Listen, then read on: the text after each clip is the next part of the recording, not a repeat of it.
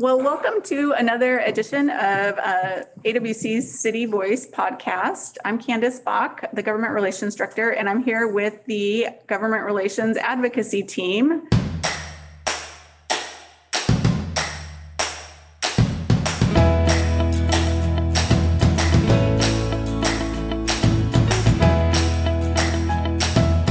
So we wanted to reflect a little bit on where we've come in the last 50 or so days and um, the, the kind of craziness that the last 10 days of session uh, looks like. So um, why don't we start with introductions? Uh, Carl Schroeder here, Deputy Director of Government Relations. I cover mostly housing, land use, and environmental issues. Sharon Swanson, Government Relations Advocate. I cover public safety, liability, cannabis, and some of the general government issues. And Brandy DeLange, Government Relations Advocate, and I also cover uh, broadband telecom issues, transportation infrastructure, and energy issues. Well, thanks everybody for joining us this morning. It's been um, it's been a roller coaster ride of a short session. We always talk about short sessions being a sprint, and um, I just don't know what direction we've been sprinting in this whole time. I feel like we we run one way and then we then we can go the other way. So, what are some of the big takeaways from the first 50 days? I'll go first. You know, this is my first session here in Olympia, so I, I'm learning quite a bit as we move along. And one of the things I'm I'm kind of quickly learning is that um, things move very quickly here, and yet they equally move quite slow. Um, we worked pretty diligently on getting uh, Senate Bill 5510, which is our priority TBD bill from the Senate over to the House, and that actually went relatively quickly with quite a bit of support from uh, legislative members. But now, unfortunately, we're at the point where um, the bill is stuck in the Rules Committee um, and seems to be, at least uh, for the foreseeable future. Uh, we're obviously working on trying to convince legislators in the House that this is a worthy uh, piece of legislation and should probably get uh, an opportunity to be heard on the floor. But like I say, it uh, all moves uh, quick and slow at the same time. And Brandy, you had another bill earlier this session um, that had the most misleading bill title I think I've ever seen for what the bill actually did. Yeah, and so and that's and that's a great point, Candice. So what I'm also equally learning here is that um, sometimes bills go away and yet come back in different forms. So um, early in the session, we saw a bill called the deployment of broadband, which basically was this concept of allowing um, broadband deployment companies to micro trench uh, fiber optic cable into uh, city right of ways. Um, and obviously, this caused a lot of concern for our membership. And we were really fortunate in uh, convincing legislators that this really wasn't the appropriate vehicle for getting broadband deployment in cities or even in rural portions of the state. Um, however, we're now seeing a proviso which is significantly less concerning, um, but a proviso that would uh, create a joint legislative task force to look at kind of the overall practices of broadband deployment, which would obviously include microtrenching uh, and the permitting process at the local level. Um, but really, I think that the takeaway here is that things can kind of come back in zombie form, but it's just a different zombie.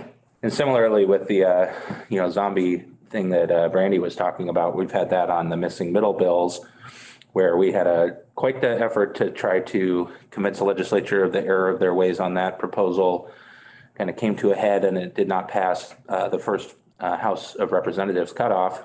And now we're seeing bits and pieces of it uh, in, attempted to be integrated into other bills. You can't change your UGA boundaries and swap land in and out unless you've done missing middle housing in some portion of your land base.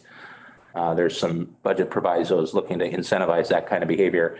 You know, it's kind of ever vigilant. We've got somewhere around eight days left as we're recording today, and uh, any of these things can still come back. Uh, so, you know, we're we're seeing, you know, proposals kind of swinging back and forth in the transportation space right now, and things that seem like they were going smoothly can kind of blow up on you at just any time.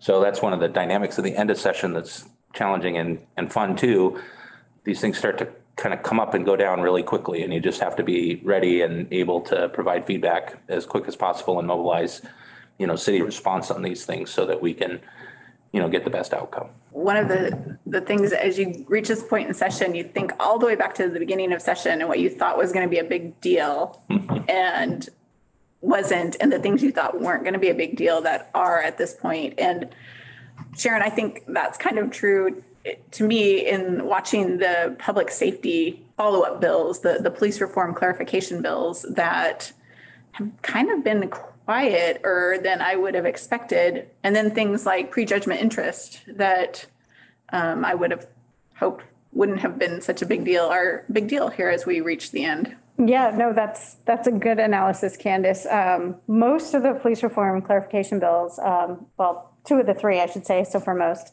um, have already made it through and are going to the governor's desk and they have, uh, emergency clauses, so they'll take effect immediately. Um, so that's great. We have one more out there, uh, that tries to define, you know, use of physical force. And there's some issues with that one, but we fully anticipate that bill will make it through. Not a lot of controversy, um, but as you pointed out, prejudgment interest has been a huge issue. Um, that one's been around for a few years, so we kind of have been through this fire drill. Really does. I know at the very first week of session, they had a hearing on the police liability bill that we were very uh, um, concerned about, uh, very much opposed to. And, and then that was it. Like, we never heard about it again um, after the hearing. And so things that you thought you were going to spend your whole session working on evaporate and then other things um, pop up and you're, you're spending all this time. I, I know for me, one of the strange bills this session has been the Transportation Network Company bill. Not because we have huge issues with it, but because it's like getting the language drafted correctly and trying to explain why this language doesn't work because it messes up um, local taxation. And there's not a lot of understanding about that in, in some areas. And so it's just like constantly trying to get them the right language. So it's not even a big policy fight as much as like just fine tuning the language over and over and over again. we had a version of kind of what you're talking about, Candice and, and Sharon, with spending inordinate amount of time working on the climate and GMA bill, House Bill 1099, for at least two years, probably more like three. And working really collaboratively with all the different parties who, you know, were interested in it and got to agreement across the stakeholders. And then the Senate Ways and Means Committee adopted an amendment that like totally cut, gutted the bill, changed a bunch of uh, things in, in Candice's point, like in a technical sections where the new language just creates all kinds of ambiguities and questions. And it's sort of funny because last year they passed a much stronger version of the bill. And then it died in a different committee. And now this year, we're sort of in this scramble drill now where they've taken this pretty significant step and whack at the policy. And we need to figure out like what is left. Will the House accept any of that? Is there any way to get anything out of the Senate that the House would actually support that moves the needle forward for the folks who want to see progress on climate and land use con- connectivity? And it's an interesting place for cities to be because we, we want to be at, uh, at the table and doing the right thing on climate and have worked in good faith to get a strong bill. And now it's been made weaker, which, you know, some people might think we would prefer, but honestly, they sort of took a lot of that policy work that had spent quite a lot of time putting together out of the bill. So that's an, you know, one of these things that needs to be resolved in the next couple of days. And it's a little unclear where we go from here. Yeah, I think that, you know, the scramble that is these last, like the last 10 days of session, and, and of course, when our audience is hearing this, there'll be even fewer than, than that um, left in the session. It- So much happens in the last few days of session, and I think it's a good, good example of why local government just functions so much better. You have all year long to work on things, and then, you know, the legislature tries to cram it all in in um, a few short weeks, and, and at the end of session, sometimes some really good things happen and sometimes some really bad things happen. And it gets so late in session you it's hard to respond. And i know for our city members um, staying engaged for a full 60 days you've got lots uh, you know the cities have lots of things going on. And it, it's hard to keep track of all this. And then it gets so crazy and it's such a scramble here at the end. So um, thoughts from the, our advocates on why why we need cities to stay engaged all the way to the bitter end. Yeah, I can start off. You know, I think uh, kind of tying back to what Carl was men- uh, describing earlier is how quickly things change and how important it is for cities to be engaged. The transportation package is a prime example. Um, when it was originally introduced, there were certainly quite a few um, pieces that provided kind of overall benefit to cities, including local options and um, some infusion into TIB for complete streets. But, you know, it, it was a package that uh, provided some underlying um, support for our overall goal of, of uh, getting a statewide um, approach to transportation. And then unfortunately, um, it kind of took a dramatic turn and uh, legislators decided that the export fuel tax that they were originally proposing to um, provide the good chunk of revenue, around 2 billion, uh, was a little too controversial based off of feedback from surrounding states and uh, fellow legislators. So they swapped that out for um, the Public Works Assistance Account, which is obviously something that we as cities are using on a regular basis to support local infrastructure needs. Um, and I think this is the moment now where our members and where cities as a whole can really um, raise their voice and express concern and, and try to engage with legislators to educate them on the importance of this account and, and frankly, the importance of having cities at the table from the very beginning to kind of help educate and guide legislators on how to make um, holistic decisions that don't so negatively impact our, our membership as a whole. Yeah, I think it's a great example of like not, not getting complacent in, in the end and thinking, oh, everything's looking good. Um, So many times we've seen a massive change at the very end of session. When I would echo kind of what uh, Brandy had said, um, you know, just the prejudgment interest bill is a great example. It's still out there, still rolling around. And just having our city officials who have the expertise come in and, and explain aspects of the practical impacts that maybe a lobbyist such as myself wouldn't have. For instance, you know, it's a, it's a bill about prejudgment interest, but we have our risk managers come in and talk about how not only how hard it is to get insurance for cities and how expensive it is, but some of these new ideas such as prejudgment interest, that may not even be covered by existing policies. And so there's additional impacts that we wouldn't know if we didn't have your expertise and you didn't do this every single day. You could bring it in and explain that to legislators. That's potentially an unintended consequence. And so that degree of knowledge is, is incredibly valuable as we're discussing these bills and trying to find a compromise. Um, you know, we don't like the bill, but we always try and find a compromise. And so having, having those kinds of details is, is invaluable. Yeah, I think one of the other lessons of the transportation package that's interesting is not giving up when the tide turns against you. And, you know, the, the floor speeches on the revenue piece with the Public Works Trust Fund were, uh, you know, it was almost dominated by that issue on the parts that I watched, at least in terms of the revenue package. And, you know, lots of speeches about the implications of that for cities and, you know, listing off all of their cities that had benefited from it over the past. And, you know, I think that that's a testament to the outreach that our members did on a quick turnaround. And, you know, it still has a possibility of changing the course of those decisions. And so that's the kind of thing you have to keep up all the way till the end. I think um, one of the scariest parts of the end of session are conference committees. And for our audience who's listening, when the House and Senate pass different versions of a bill, one of the options for resolving those different versions is to send it to conference committee where a small group of legislators will hammer out a compromise and then it's an up or down vote. It, so there's no more changing. It just gets passed or it doesn't. Like you have no way into that process, um, almost no way into that process. And so I think it's an area where our city members can be more influential because their legislators are still listening to you, maybe not to lobbyists so much at that point. To me, that's one of the scariest parts of this time of year is conference committee and what are they going to come up with and when will we know? Moves very quickly. Even before the pandemic, you would have to scramble to find the room in the basement that they were meeting in. Um, so yeah, it was challenging before COVID. It's, it's darn near impossible in the current climate to track it.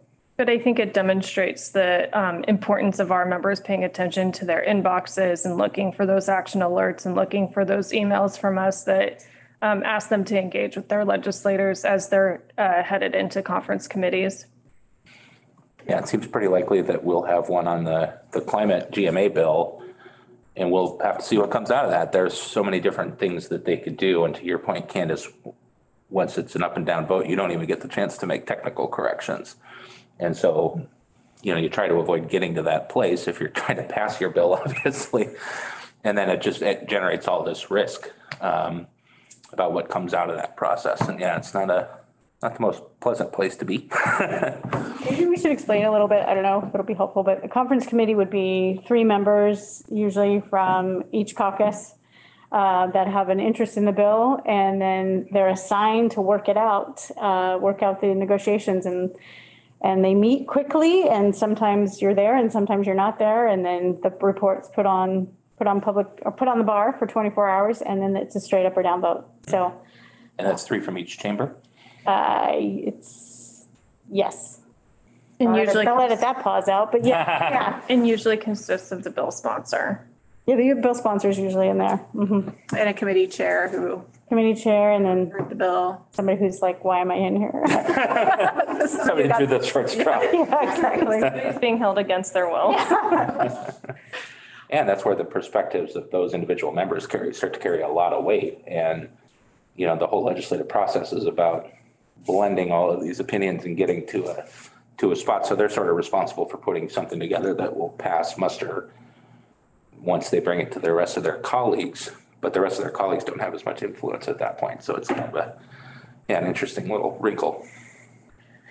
Well, I really appreciate um, this team for amazing work this session and for taking some time to record this for our members to give them a little insight into what's been happening and, and the craziness that is the end of session.